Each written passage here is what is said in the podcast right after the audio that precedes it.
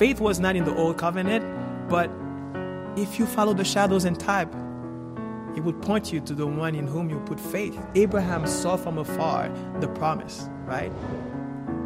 But people were concerned about this. They were trying to achieve righteousness by their own way, by their own means, by the law. But the law says, nope, you can't. You need someone else. You need someone greater than you.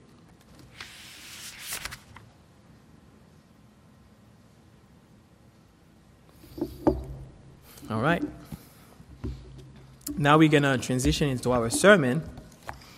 And today we're going to continue in Hebrews chapter 3, verses 6 to 13. Hebrews chapter, sorry, chapter 8, verses 6 to 13. Hebrews 8, 6 to 13.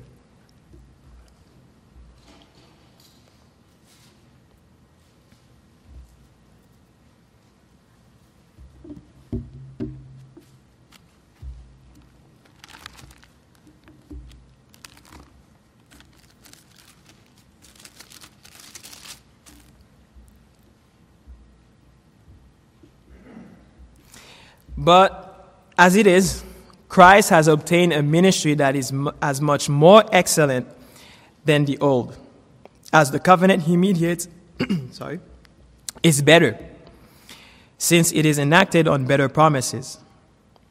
For if that first covenant had been faultless, there would have been no occasion to look for a second. For he finds fault with them when he says, Behold, the days are coming, declares the Lord, when I will establish a new covenant with the house of Israel and with the house of Judah. Not like the covenant that I made with their fathers on the day when I took them by the hand to bring them out of the land of Egypt. For if for they did not continue in my covenant, and so I showed no concern for them, declares the Lord. For this is the covenant that I will make within the with the house of Israel after those days, declares the Lord. I will put my laws into their minds and write them on their hearts, and I will be their God, and they shall be my people.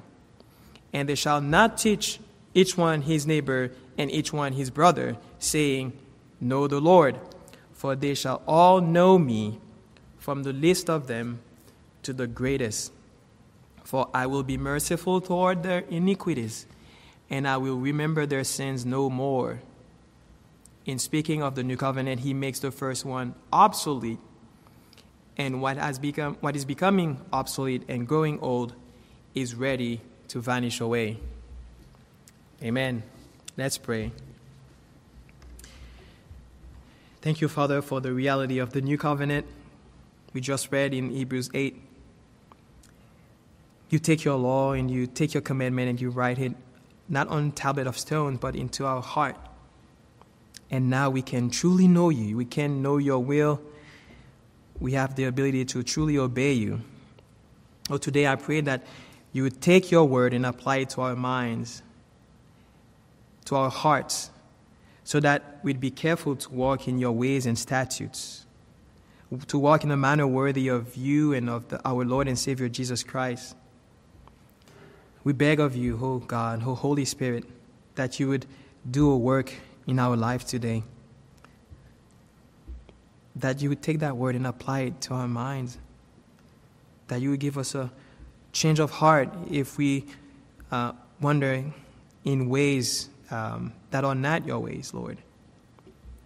Because you give us life. You give us the new birth, a new heart we pray for a miracle today, Lord, a miracle of salvation, that someone will be saved today, Lord.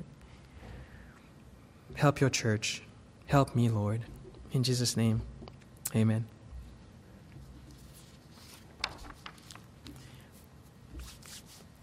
All right, so we get to um, Hebrews chapter 8, verses um, 6 to 13, where we find the new covenant. This chapter is divided in three parts. I told you last time, verse 1 and 2. Um, they, the, the author restates the main points of his argument about the priesthood of Christ. Verse 3 to 5, the author shows the need for Christ to be in heaven in order to perform his function, the function of his office. And now, verse 6 to 13, the author presents Christ as the high priest of the new covenant. So that's what we're going to see today. The title of my sermon is Jesus is the mediator of the new covenant. This passage is one of the most glorious passages in Scripture because it speaks about Jesus and the new covenant that he mediates. It says the new covenant is better, and Jesus has a more excellent uh, ministry. The reality of your life, Christian, the reality of my life, your life, is um, based on is based totally on this glorious truth, this glorious provision that the Lord had made for us in the new covenant, in His Son Jesus Christ. So I wanted to start with a couple of um, definitions, things that you know already, but I'm just going to put them forward because I want them to be fresh in your mind. So as we go through this, um, we can have a point of reference. And uh, I, I, realize I have like two pages of definition. I'm not going to uh, bore you with that. Uh, let me find the main, um, the main, the main thing. So the first thing I want to define um, is types and shadows.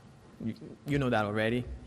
Um, last week, Brother Chris was preaching um, um, the kindness of the king, taking the example of King David, who was a type of Jesus, and taking the example of the kindness he showed to Mephibosheth to point uh, or to parallel that with the kindness we receive from our Lord Jesus Christ. So, um, so children, if I ask you, what are types and shadows?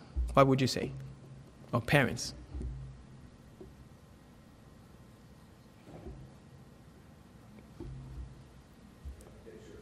A picture. I have that, that's, that's one of the definition I have. It's a picture. All right, let's say you never met my dad, okay? But I'm like, my dad is gonna come soon. Here is a picture of him. So you get familiar with him, you see, like, yeah, he's a good looking dude, not like me, I'm, I'm terrible, but you see him and you're getting ready. And on the day you meet him, like he, let's say he walks out, you're gonna be able to say, "This is Kenzie's dad," right? So, types and shadows they are pictures to greater realities in the Bible. There's a definition I want to present to you. Um, first, type, and then the shadows. Type. Okay, children, remember this. A type is a real person, is a real place, is a real object and a real event that, ha- that happened in the Bible. Okay? They were ordained by God. God planned them. God, like, divinely orchestrated them. And their purpose was to be a pattern or a resemblance of Jesus Christ. Okay? Or a pattern or resemblance of something opposite of Jesus Christ. For example, um, you have some prophecies in the Bible, they represent the enemies of Jesus, right? So, but um, in Genesis 3.15, for example, you have he will crush the head of the serpent. Serpent is not a real snake, it's pointing to the devil, right? The seed of the woman, um, it's not uh, Adam, it's not Cain or Abel, he's pointing to Jesus, right? Um, a place can be Jerusalem. Um, an object can be the tabernacle, an event can be the flood of Noah, and we know Peter says Christ is the ark that protects us from the wrath of God. So it's, it's something real, something um, that existed. Uh, Brother Reese told the children the Bible is full of fact. It's facts, it's actual and factual things. Um, it's not a made up allegory, right? Um, and the second thing we, we, Brother Jason nailed it, it's a picture um, a picture to help you identify the real, the real thing. The, the shadows and the types, they point to the real substance. Let's say you have something real here and the light is, ca- is, is shed on it and the shadow is casted on the floor, right? And if you follow the shadow and you can't find the real thing, right? Um, Colossians 2 16 and 17 says, Therefore, let no one pass judgment on you in question of food and drink, or with regard to a festival, a new moon, and Sabbath. These are shadows of the things to come. And this is the key the substance belongs to Christ. The real object is Jesus. Everything else, there were shadows pointing to him. Um, and the fault of the Jewish people is like they were just concerned about the pictures, right? Let's say my dad comes here, you know, and say, I want the picture. It's like you don't pay attention to the real thing. And that was their mistake. They wanted Jesus um, because the Bible pictured um, Jesus to be the king, the conqueror. They wanted someone to come and deliver them from the Roman um, tyranny. But Christ came to suffer for their sin. Christ came as the lamb who takes away their sin, but they didn't want that. They, they wanted one aspect of the pictures of the picture, but they ignored or they were oblivious completely to Jesus Christ uh, being the real substance. Um, so that's types and shadows. The second thing I want to define is covenant. What is a covenant? Throw a word. Like sometimes when people get married, like they promise, promise. It vow. It's contract. Yes. So D.A. Carson on uh, Desiring God has an article, and I'm going to use his definition. He said a covenant is an agreement. Sometimes when you sell houses or properties, you have an agreement. You sign a contract, and you say, I'm going to do this, and that person's going to do that, and we come to an agreement, right? So a covenant is an agreement made by a sovereign, and in this case, by God, with human beings. And there should be worship and um, adoration on one side, on the side of the human beings, and blessing and protection and privileges granted by God on the other side. So it's based on condition of you obeying God, and if you do not, you're going to receive judgment. If you do not obey God, you're going to receive judgment. Uh, David Murray would present this definition. It's a relationship. It's how God relates to us. It's a relationship um, initiated and imposed by God, the superior, and there is life or death consequences. Okay. Uh, there are other definitions, but those are the gist. I wanted you to to remember this. Um, it's all, the last one I want to note, though. It, the word covenant can be translated testament or a will. Like Christian, we, we have a Bible, has, he has how many testament? Two testament, the New Testament and the Old Testament. You could say you know the will of God, or you can say the New Covenant and the Old Covenant. And that's, that's um, the nature of our Bible. But that was the last definition. Now, this leads me to what message do we find in the Old Testament? And what message do we find in the New Testament? Or what message do we find in the Old Covenant and what message do we find in the New Covenant? Um, in the Old Testament, or in the Old Covenant, all the other nations were to look to Israel to know the Lord. Out of all the nations of the earth, the Lord chose Israel to be his prized possession, to make his name known to the rest of the, of the earth. Israel was to tell the other nations, Come and see. We have a God like none others. He is dwelling in our midst. The one true God lives among us. So Israel was to tell people, Come and see this God. And um, there was a place where they could meet God. At first, it was the tabernacle, then the temple. And the tabernacle, it was portable because they were in the wilderness, they can carry it around. But when they got into the land, there was one place. God says, Do not do like the other nations, worshiping on the high places, but go and meet with me at one place.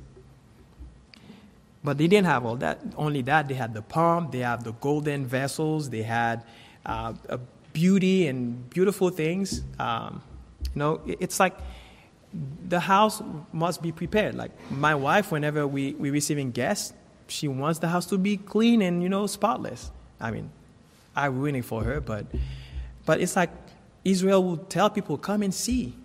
And there are like beautiful stuff to see. Um, they were supposed to point people to God, right?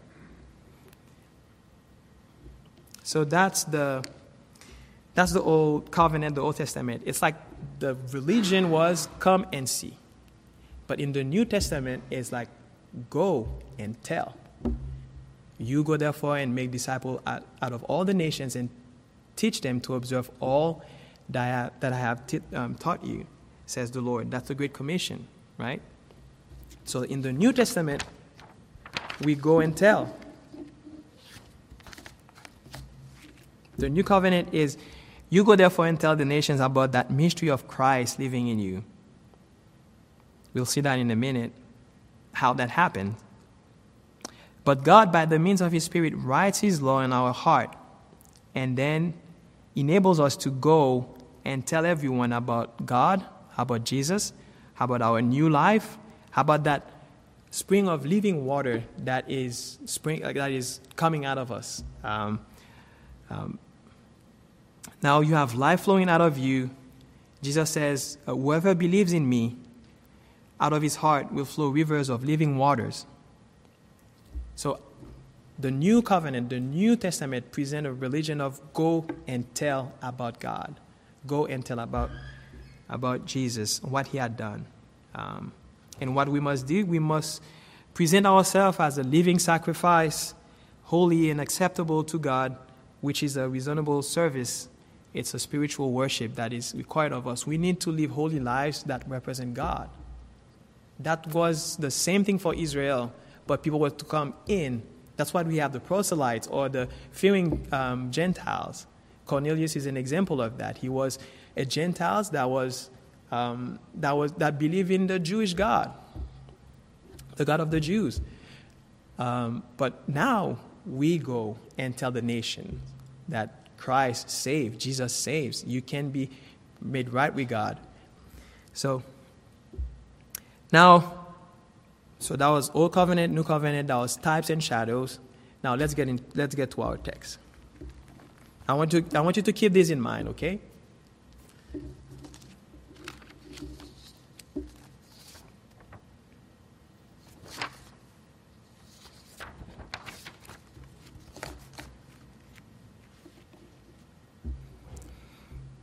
Verse 6 As it is, Christ has obtained a ministry that is much more excellent than the old, as the covenant he mediates is better, since it is enacted on better promises. But as it is, he's presenting a different idea. He's presenting another idea Christ has obtained a ministry that is much more excellent than the old. There is the word old that implies there is something new. If you have old, there is a new, and it's going to say that. But what ministry? This is referring to maybe the few verses before that. The priests, they were serving in the temple. The, the priests, they were offering um, gifts and sacrifices on behalf of the people. They had the temple, they had the priesthood, they had all this, but all this, let's see what verse 5 says. They serve a copy and shadow of heavenly things. And he explained his argument in the, the rest of the verse. Uh, because when Moses was about to erect the tent, he was instructed by God, saying, See that you make everything according to the pattern that was shown you on the mountain. Everything in the Old Testament was a shadow, a type and shadow pointing to Jesus. The ministry of the priest was pointing to the real ministry of Jesus Christ. Okay. Now, we define covenant, but what does the old, the old covenant entails? What is in the old covenant? One, uh, one emphasis um, in the definition of the covenant is, God, is that God is the one deciding about the condition, okay? But when you hit the word condition, there is a, there is a word that needs to come to your mind. If I'm giving you a condition, what word should I use? If. Okay? So, in order to see where the Old Covenant is laid out, go in the Old Testament, mainly in the five books of Moses, and see where you have the word if. Let me give you an example. Deuteronomy 11, verses 26 and 27. See, I am setting before you a blessing and a curse. The blessing, if you obey the commandments of the Lord your God, which I command you today, and the curse, if you do not obey the commandments of the Lord your God, but turn aside from the way I am commanding you today. So those are the condition, the conditions of the, the old covenant. Simply put, you obey, you get life, you get blessing. You disobey, you get death, you get curse. Okay? Same can be found in Deuteronomy 30, verse 15. Um, and many other verses, I'm going to reference them um, here. So they were supposed to obey. But what commandments were they supposed to obey? We can say the Ten Commandments, right? Um, Deuteronomy 4:13, and he declared to you his covenant, which he commanded you to perform. That is the Ten Commandments, and he wrote them on two tablets of stones. So the old covenant sometimes is referred to or is talked to in relationship to the Ten Commandments. Okay, so you can say the Ten Commandments are um, the Old Covenant. But it's not only the, old, the, the Ten Commandments. How many laws do we have in the Old Covenant? 600. 613, some scholar says. And this is what um, Paul was um, referring to in Galatians 3:10. Brother Jason went through that. Cursed be everyone who does not abide by, not some, but all things written in the book of the law. The book of the law is the Pentateuch, the five books of Moses, sometimes called the Torah. Everything written in the law you need to observe. That's why Seventh day Adventists, if they want to hold to the old covenant, they fail because they cannot observe all 613 of these laws, right? Not only they have to abide, and they had to do them, and do them perfectly. The word abide is actually carrying the idea continuously doing these things. So, in the Old Covenant, God offers life to the people of Israel if they keep all the commandments, if they walk in His ways, in His commandments, in His rules, in His statutes, and do all of them.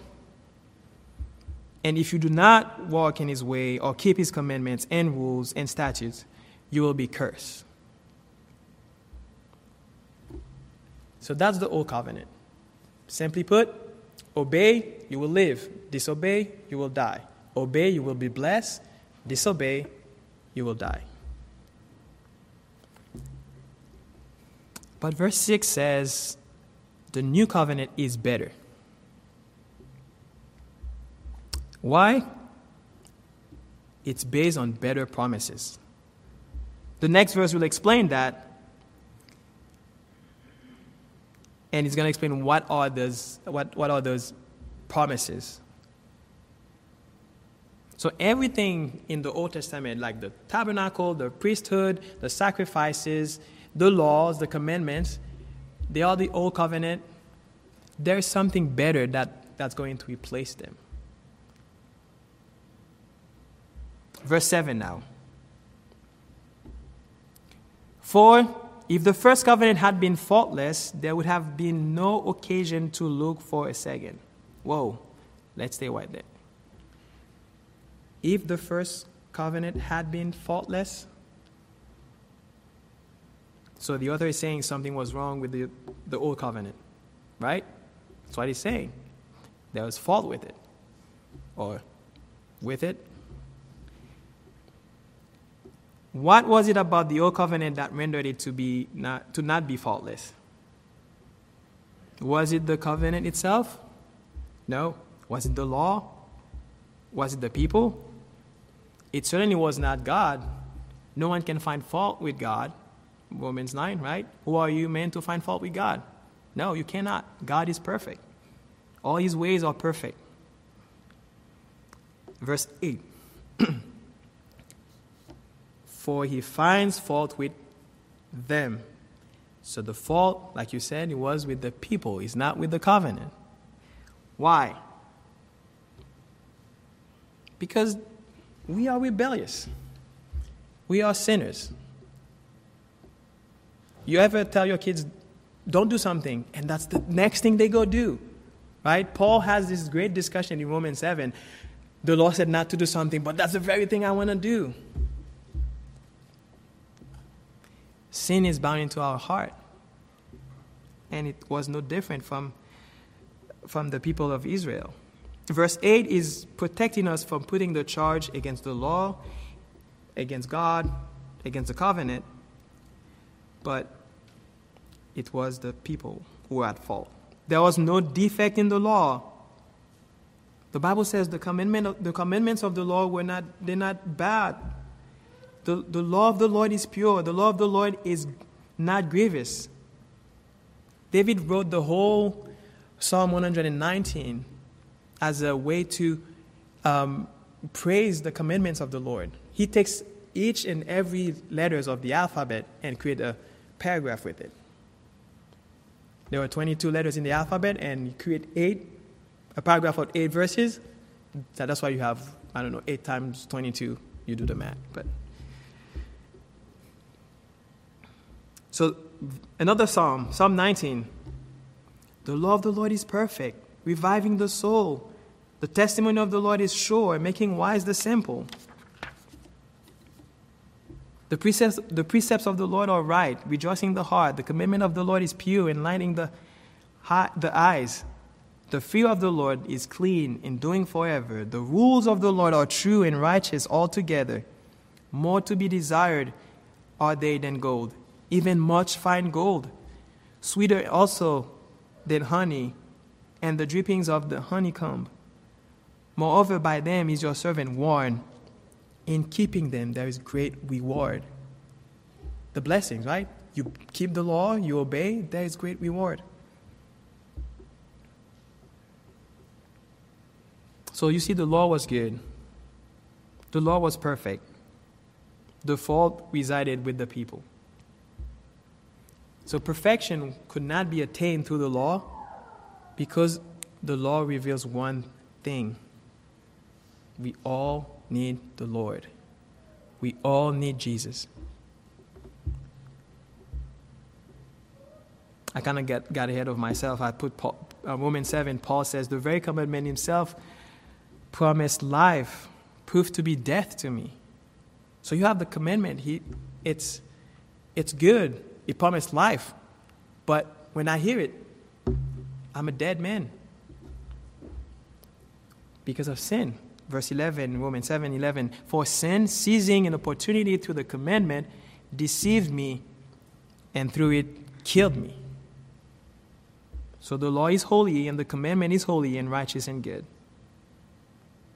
So the law reveals that we can never be perfect if God doesn't intervene. That's why, that's the beauty of the new covenant. That's the beauty of salvation. That's the beauty of regeneration.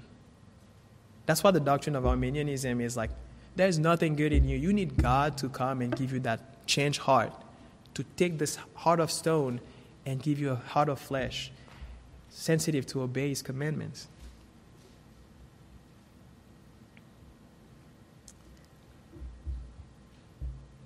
So the law reveals that we can never be perfect if God does not intervene. And that's what He did with the new covenant. He had to intervene by, by providing a better way for us to relate to Him, for us to be saved, for us to interact with Him. But don't think there was no grace in the in the old covenant. Yet um, we had to obey. We had to, I say we, but the people had to obey. The people had to uh, abide by every law and rule in the book. But God was the one who gave them that covenant.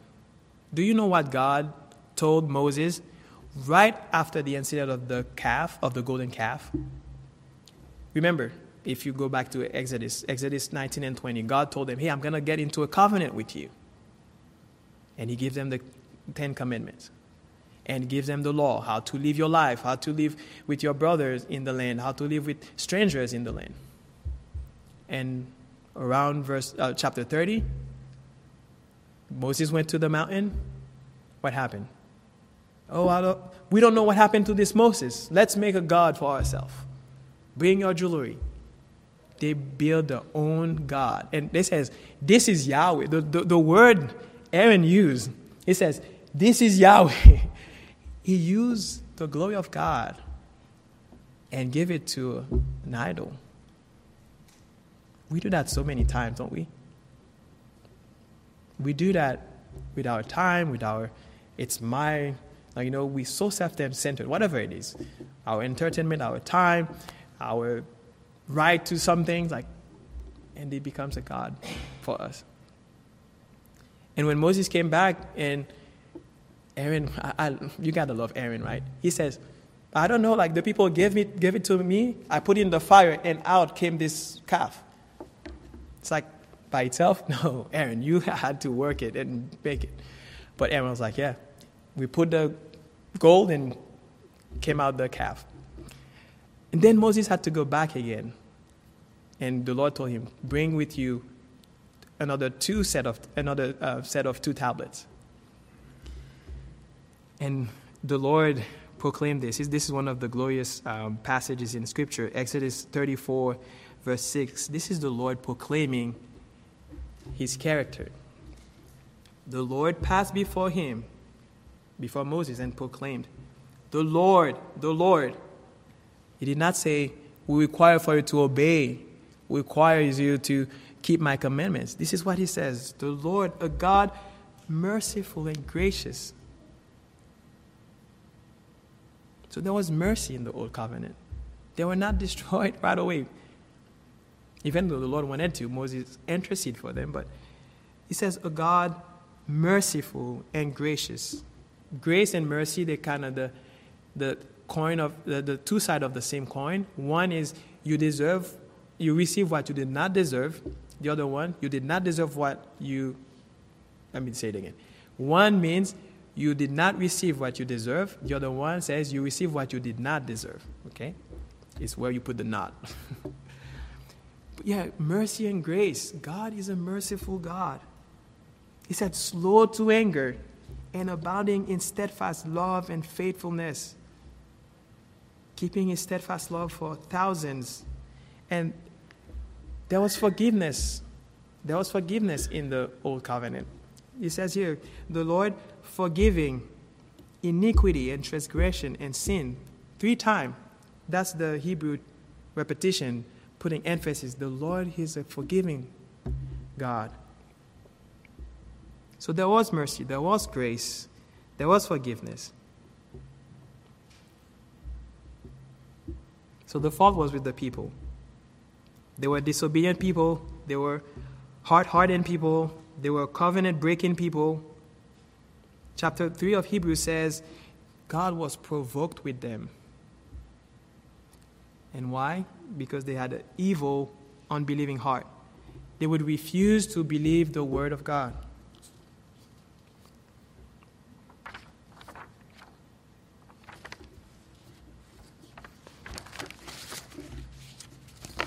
The warning for them wanted to abandon Christ in the book of Hebrews is this do not drift from Christ.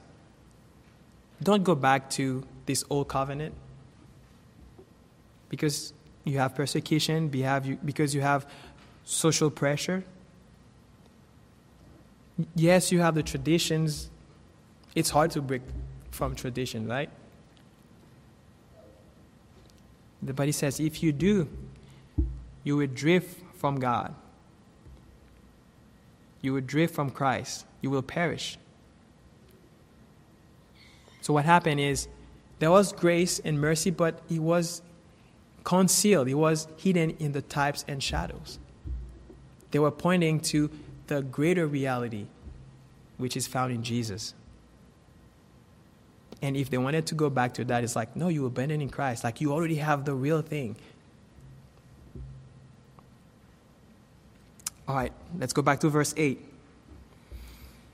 For he, found, he finds fault with them when he says, Behold, the days are coming, declares the Lord.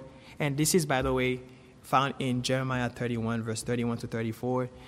Behold, the days are coming, declares the Lord, when I will establish a new covenant with the house of Israel and the house of Judah.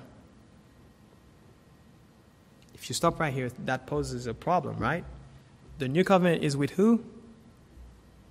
Israel, the house of Judah. How come can, we can boast about like we are part of the new covenant? We'll, we'll see that in a minute. Not like the covenant that I made with their fathers on the day when I took them by the hand to bring them out of the land of Egypt. And you know, in the Old Testament, there are multiple covenants, right? There was the covenant with Adam, there was the covenant with Noah, and we have the rainbow. That was the sign of the covenant. The rainbow is not for the LGBTQ group, okay? Ironically, like God promised not to destroy men again with the flood. So every time they wave that flag, it's a reminder of the mercy of God on them. But, so there was the Noahic covenant.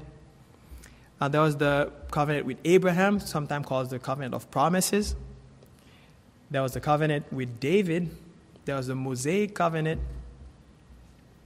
But God specifically says, This is the covenant I made with them when I took them out of Egypt. Exodus 19, you yourself have seen what I did to the, Egypt- to the Egyptians and how I bore you on eagle's wings and brought you to myself. Now, therefore, if you would obey my voice and keep my covenant, you shall be my treasured possession among all peoples, for all the earth is mine. So God is saying, like, this covenant is the covenant I made with them at Mount Sinai. Okay? And verse 9 says, They did not continue in my covenant. They did not continue in my covenant. The second part is a terrible thing to hear from the Lord. And so I showed no concern for them, declares the Lord. You don't want to be in a state where the Lord shows no concern for you. Israel, God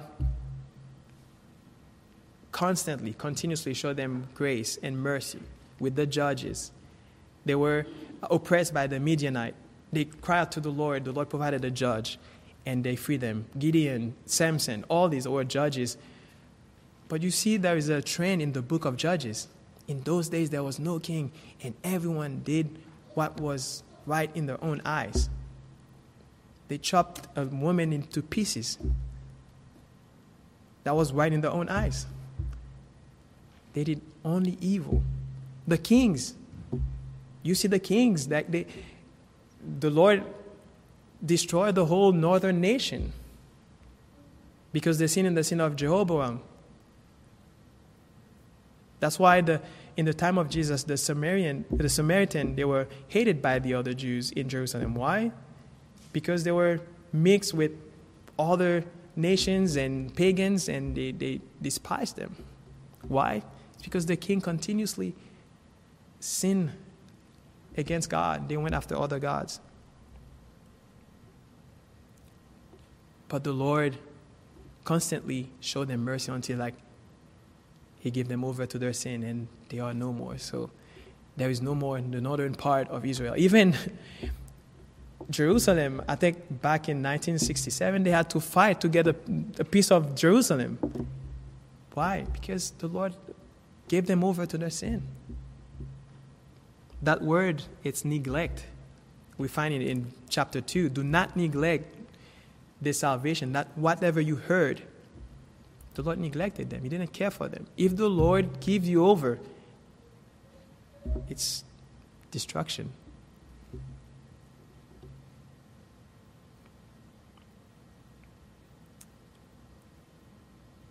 So the old covenant, the law was good, but the people, they could not keep the part of the bargain. They could not obey. And there are two reasons. Um, you can say, but why? Why couldn't they obey? Why couldn't they? They had the law. There are two things. Um, the first one Deuteronomy 29, verse 4.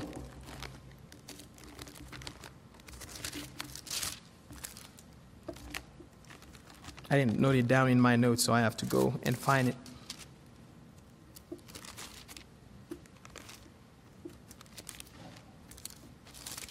And this will, this will be a contrast to the new covenant, right?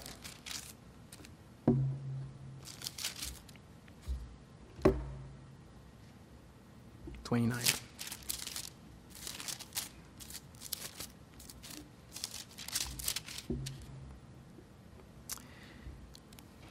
One reason the people could not obey, and I told you earlier, it's like the law shows us that we need the Lord. We need the Lord to intervene. The Lord did not intervene for them. Deuteronomy 29, verse 4 But to this day, the Lord had not given you a heart to understand, or eyes to see, or ears to hear. To this day, the Lord didn't give them a heart to obey Him. But the Lord told them, Obey me. In Deuteronomy 11, He says, Circumcise your heart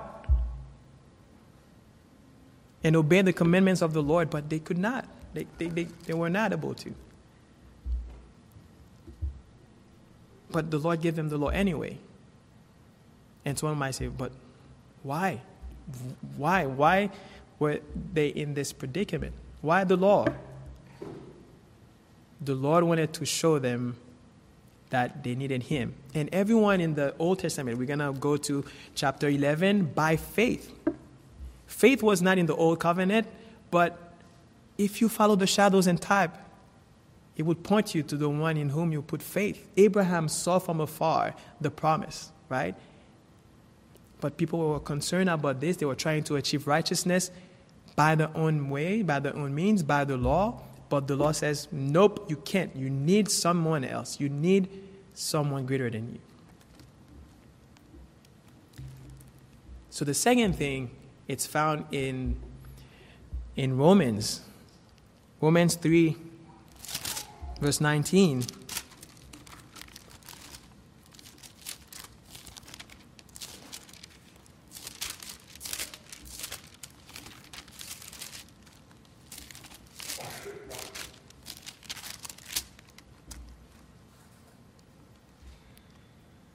Now, whatever the law says, it speaks to those who are under the law, so that every mouth may be stopped.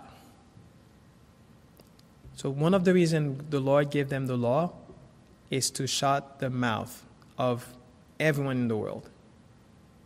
He want to show you that you cannot save yourself. You try by achieving righteousness on your own. This verse says, the Lord you show you that you cannot do it and be quiet. You need me. You need the Lord. But let's go to the new covenant. Verse 10 For this is the covenant that I will make with the house of Israel after those days, declare the Lord. I will put my laws into their minds. Look at the pronoun. Now, who's doing it? I, which is who? The Lord. The Old Covenant, you, you, you. Failure, failure, failure. But God says, I will seek to it that I do it.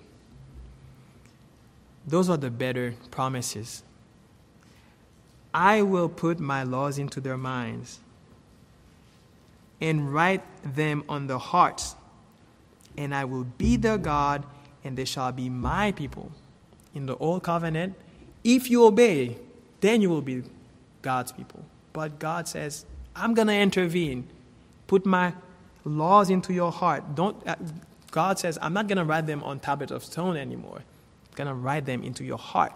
So what God does, He shatters that heart of stone and give us a heart of flesh and write His law in our heart. And then we become the people of God. And they shall not teach each one his neighbor, each one his brother, saying, Know the Lord. For they, are, they shall all know me, from the least of them to the greatest of them. That is intimacy, intimacy with the Lord. We know the Lord. In the Old Covenant, we could not enter even the Holy of Holies, or not even the Holies of Holies, the holy places. The people were kept outside. A Gentile, they had, they, they had a separate wall of separation. They couldn't even enter the court of the temple. But now you can know God. You can know him. You can know him personally. Verse 12 For I will be merciful toward their iniquities, and I will remember their sins no more. God is the one doing that. In the, in, in the new covenant, we talk about regeneration. That's what you have in the verse 10 here. I will put my laws into their minds and write them into their hearts. God gives you a new heart. God gives you a new mind. He changes you so that you can obey Him. In the new covenant, we have justification. The Lord declares a person right. How? He said, I will remember their sins no more. So, those are the reality of the new covenant, of the new salvation we have in Christ. You have a new heart, a regeneration, right? The new birth. And you are justified. Your sin, they are forgiven. They are put on Christ. And the Lord said, I will remember them no more.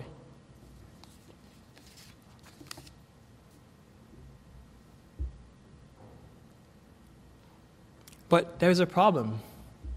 The Lord says, This is the covenant I will make with the house of Israel. How do you and I, Gentiles of 2023 in America, can take this and apply to ourselves? Because the blood of Christ, the sacrifice of Christ, did one thing, and we're going to read it in Ephesians chapter 2 turn there and we're going to read it together.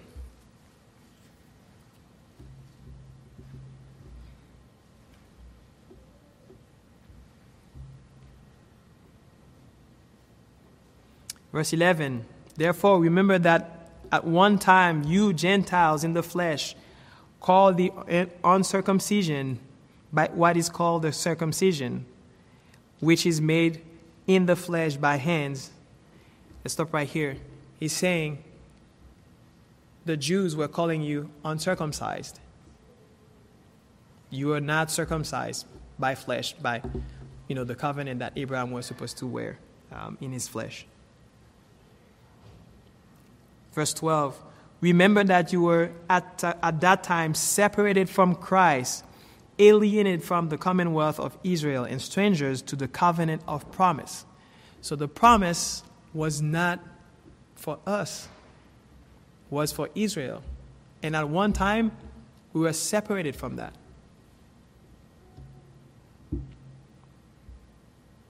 Having no hope without God in the world. In the Old Testament, like I said, you had to go into Israel to know the Lord. So it was hard. There was no hope for the people to know the Lord at that time. Verse 13 But now in Christ, you were once far off, have been brought near by what? By the blood of Christ. So the blood of Jesus Christ, that's what applies the covenant to our life. That's what brought us near. And now we can say, yes, this covenant is mine to possess in Christ. That's why we do the Lord's Supper. Why? Because we have this great debt towards God, to the Son, to the shedding of the Son of God. We can draw near.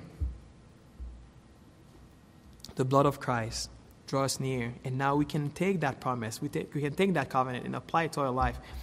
Verse 14 For he himself is our peace, who has made, who has made us both one and has broken down in his flesh the dividing wall of hostility. So Jews and Gentiles are now one. And he removed the wall of hostility. We are one. We are made one in Jesus Christ. He abolished the law of commandments expressed in ordinances, so we don't have to go and offer sacrifices. We don't have to have goats. Some people have goats, but it's not for sacrifices. It's to eat or sell. But we don't have to do that because he abolished the law of ordinances and commandments. And he created in himself, in Jesus Christ, he created one new man in the place of two so making peace and that we might be reconciled, that both of us be reconciled to God in one body through the cross. Therefore, thereby killing the hostility. So God provided Jesus Christ as the means of the new covenant, and that his blood extended that grace, that mercy, that salvation to us Gentiles.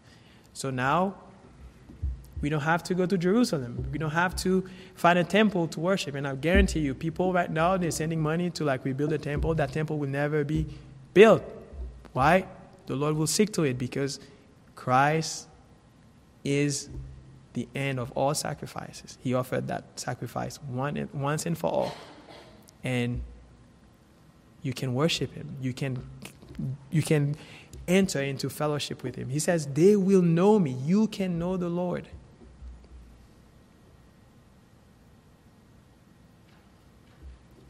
So, application for us.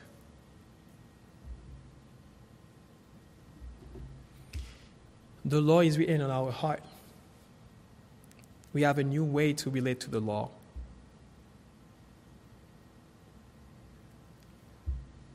There is a false conception that the verse we find in Jeremiah 17 the heart is what? Wicked or deceitful above all things. But you, Christian, you don't have a deceitful heart. Your heart has been changed. The law of the Lord is written on your heart.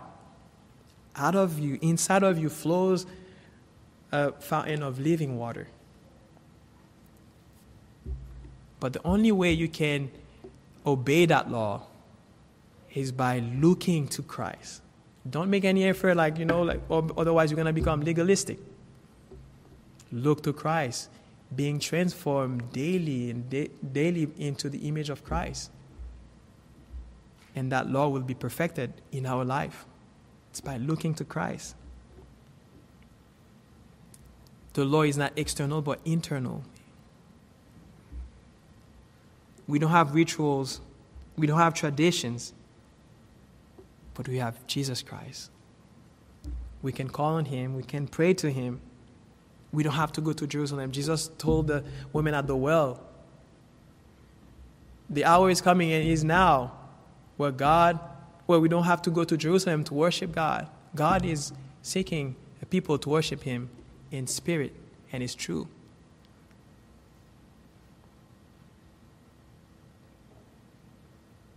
You are justified. God does not remember your sin anymore. All is put on Christ at the cross. There is no condemnation for all who are in Christ.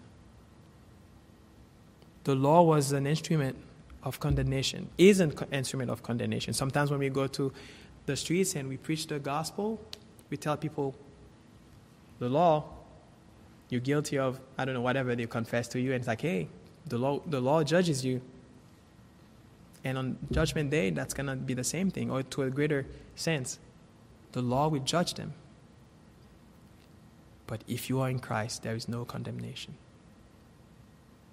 The punishment was put on him, and he is the, he is the mediator of this new covenant, and all the blessings that you have in this new covenant is found in Christ.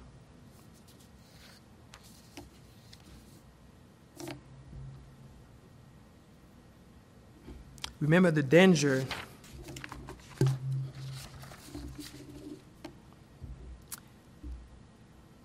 that was lurking by for the people in the um, this epistle was written to. They wanted to go back to the old covenant. But the author is saying Christ is better. Christ is better than Moses. Christ is better than Aaron. Christ is better than the sacrifices. The new covenant he mediates is better. All right, let's read the last verse, and we can close with that one.